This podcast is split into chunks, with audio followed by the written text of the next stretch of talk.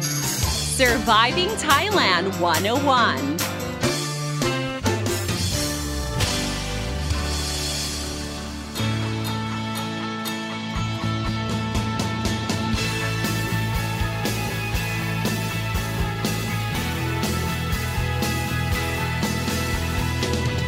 Hey guys, thank you so much for tuning in to Surviving Thailand 101. I'm your host, Fido and Sini, here to break down helpful tips and advice so travelers and expats can have a fantastic time here in Thailand and avoid common cultural faux pas. I hope you guys are doing very well. Um, I mean, at the time the episode or this episode was recorded, um, my husband and I are once again working from home. Schools are open, but it's through remote learning. And as for me, I've been spending my time on foodie pages and food blogs and, you know, trying to live vicariously um, through these vlogs and pages as, you know, just the bloggers and the vloggers just go out and about eating. Um, so, like, you know, working from home, it does have its benefits, right? You don't have to travel, right? And you're limiting the exposure to um, COVID 19. But, you know, sometimes you end up going to the fridge more often than you would have if you're like physically outside working at the office, right? So these days, um, because I've been you know, looking at foodie pages so much, um, I find myself craving for gui chai tod or this crispy fried chives cake. Um, and you know it comes with this like sweet soy dipping sauce. Oh my gosh it's so divine. Um, even though it's like fattening super unhealthy and it's loaded with saturated fats that you know fire your cholesterols to like dangerous levels. But let's face it everybody loves fried food. I mean can you even imagine life without it? I mean, what is one to do without the crispy french fries, uh, delicate panko coated tempuras, um, those fluffy tater tots, and the golden crispy fried chicken.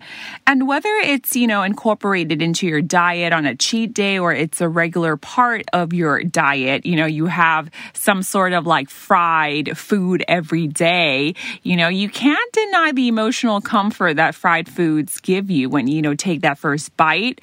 Especially when it just came out of the fryer, right? And you just kind of like leave it to cool down a little bit and you take that first bite. Mmm, yummy. And true, when one thinks of anything that's deep fried, they immediately categorize that as junk food or fast food due to the nature of its preparation, right? But the truth is, fried foods are super, super versatile. You know, they can make um, comfort savory food to rewarding desserts like, you know, fried ice cream. So, for this episode of Surviving Thailand 101, I thought it would be a great idea to go back to a lighter, a more delicious topic and talk about food, glorious food once again. Oh, how I miss those episodes. And, you know, talk about my top five favorite fried foods out there that you should not miss Okay. So let's start with the fried chives cake. Okay. That I mentioned gui chai before in the beginning. Okay, so the thing about gui chai, okay, or the chive cakes is that it's a common street food that is seen, you know, if you go to a night market, you will find gui chai, okay? Um, they're found to be sold with their round filled counterparts, which is either steamed, and then pan fried. Okay. So, so, um, these, so you get like a variety of these chive cakes. Um, basically you get the round ones. Okay. Um, that is steamed and then they pan fry it or you get like the deep fried ones that they cut into smaller cubes. Um, so all chive cakes, despite their uh, different variety, is dipped with the same spicy, sweet, and sour dipping soy sauce. And of course, my favorite chive cake is, of course, the deep fried crispy kind. Okay, it's like a big rectangular one, but um, when you do get it, they will cut into like these smaller cubes for you. Right? Um, well, the reason why I like it is that because it's so crispy. You know, with the pan fried ones, I mean, it, it is lighter, I would have to say, and you get like the the filling, the chive filling inside. But with the pan fried one, everything is just so crispy and crunchy. So um, the texture is also different too. So when everything is just like crispy, it's very very satisfying. It really fulfills um, that you know, if you have like a cheat day, it is very, very satisfying, I have to say. Um, uh, the, but the pan fried one is also good too when done right. So you do get this like chewy, doughy cake with the chai filling in the middle. Okay, so um, there goes that that first one. Uh, the second fried food that I really like is um, the Thai pork toast or kanom pang namu. Now, believe it or not, this is the snack, okay, where Thai moms usually make with their kids. Um, you know, just like American moms, they make cupcakes, cookies, lemonades, and brownies. Um, but nowadays, um, the Thai pork toast or kanom pang okay, um, you can see it being sold on on like those carts. Um, I've seen it at some like hotels where this menu is on their cocktail selection, so it is getting um, it's yeah, it, it's pretty um popular, I would have to say. And the Thai pork toast or kanom pang namu is very simple to make, actually. Um, it's got ingredients available in a Thai household pantry. Well, okay, may- maybe not the bread, okay, but it's, you know, even bread is very easy to buy, anyways. So what happens is that, you know, the ground pork is flavored with a combination of pounded garlic, cilantro root, and peppercorns uh, crushed together in the mortar and pestle before um, it's put into the pork. And you add soy sauce, sugar, and beaten egg. Now, with that pork mixture, you scoop it up and you spread it on these white bread slices. Then these bread slices are then like deep fried. So you do get this like aromatic, peppery fried pork on a crunchy slice of bread. And the cherry on top is the dipping sauce. I'm sure you guys are all familiar with the uh, pork or chicken satay, right? You have like the crushed peanut sauce, um, you know, that peanut buttery sauce, as well as the sweet vinegar sauce that's topped with, you know, chopped cucumbers, shallots, and, you know, those yellow, uh, orangey chili. Yep. Well, the pork toast is also dipped in the sweet vinegar sauce as well. It's, oh, I, I have to like swallow my saliva there. It's making my mouth water. Yes, it's very, very refreshing. And of course, how can I have a list of top Thai favorite fried foods without having fried chicken? While Thais absolutely love, without doubt, KFC, okay, um, we have more herbaceous fried chicken that is guaranteed to make you ask for more. It's called gai tod hat yai.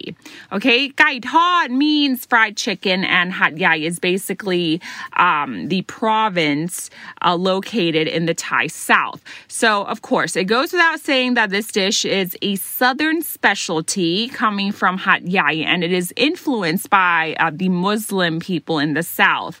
And what makes this fried chicken very special is that it's marinated with coriander seeds, which gives the chicken its aromatic flavor.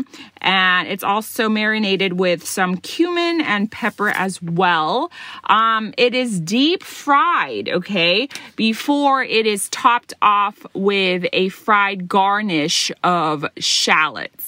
So it's very, very yummy. You know, my favorite part is the fried shallots. Um, the fried shallots is what makes it really, really amazing. So you have like this really crispy, herbaceous um, chicken, okay, and it's marinated with you know cumin and, and coriander, which is which gives that you know very aromatic smell. Um, and the garnish of fried shallots when you uh, put that with sticky rice, oh my goodness, it is so good. Um, it is so aromatic. This is definitely something that you guys should not miss. Gai Tod hat, Yai. All right. The next dish is lab mu. Now, I, am sure some of you guys are familiar with the northeastern salad that consists of like meat. There's a selection of pork, beef, or chicken, and um, you mix it with chili flakes, shallots, fish sauce, lime juice, and uh, the cherry on top is, of course, the toasted ground rice. And that is the key ingredient that makes this dish very, very aromatic and it gives that extra crunchy texture. So, um, if you are a fan of lab, or in this case, lab mu or lab pork, why not roll it into a ball and deep fry it? Um, this dish, I would have to say, it is not commonly seen um, as a street food that much. I mean, from my experience, I haven't seen it at all. But you usually find this dish at Isan restaurants or, you know, restaurants that sell um, northeastern food. It, it's more of like a a fusion dish, I would have to say. It's not like a local delicacy. I mean, lab mu is uh, a northeastern dish, right? But like when they do lab mu tod, right? Um, I, I, it's it's very. I think it's a modern spin. It's a modern take of it. Okay, so that's lab mu tod. And talking about tod, tod in Thai means fried. Um, another food that is deep fried is mu tod, okay? And it would be a sin to have this list and exclude mu tod or fried pork and I have to say that this is like the quintessential staple food for, you know, Thais, ranging from your blue collar workers up to your like white collar workers, right? Um, and what's special about mu tod, okay, or fried pork, um, is how it's seasoned, how Thais season their meats. Um, this you can compare with, you know, the Japanese katsu fried pork. Um, katsu fried pork, you season it with um, salt and pepper, and you um, you uh, put on like these breadcrumbs and and panko and whatever, and you deep fry it. Um, Japanese cooking, they sort of like uh, emphasize on the authentic flavors of the meat, but in Thai cooking, we love to season and marinate these meats. So we use a lot of coriander root, garlic, and peppercorns. Okay, we smash it up to make this peppery, aromatic paste. Um, but it's also hard to believe that the root of the cilantro or coriander takes the front seat in Thai cooking, and we treasure it a lot because you know it's used particularly for marination. Now, the root is also used to make the base for broths and soup as well. So you get the coriander root and you smash it and you dump it in um, your soup. Okay. Um, it is uh, the key ingredient for broths as well. Um, however, the leaves, okay, of the coriander becomes more of like a garnish. Uh, so back to mu. Of course, this is the type of street food that you know you can find at markets and on the street. There's a there's a lot of variation with the mu. So it really depends on the recipe. Some um, vendors. Uh, uh, emphasize on garlic. So you get that fried, crispy, crunchy garlic as garnish. Uh, some recipe calls for um, uh, different cuts of meat. For example, um, pork belly, which gives uh, a more oily, fattening texture. Um, some recipe is leaning on the peppery side. So it really depends, but it all comes under the same roof or same umbrella term, which is mu tod. And with mu tod, you usually dip it with nam tim jiao. Okay, and we um, talked about nam tim jiao before um, in our quintessential Thai dips and sauces that episode. Yes, tod, you pair it with nam tim jiao, which is like this fish sauce that has been seasoned uh, with shallots, lime juice, uh, chili flakes, and a crushed uh, toasted rice. It's very, very divine. All right, so there you have it, my uh, top five favorite fried food. Oh my goodness, try saying that really fast. Top five favorite fried food. There you go. Um, so it's deep fried chive cake, um, fried pork toast, gai tod hat yai or hat yai fried chicken, la mu tod, and last but not least, mu tod, which is the reigning champ. I love it so much because it's easy to find. It's really, really, really divine. It you know, fulfills everything with my like guilty pleasure. And with that, thank you so much for tuning into Surviving Thailand 101. See you next time for another episode. But for now, have an awesome day. I'm Don Sneaker ติยาพิมพ์พรสวัสดีค่ะ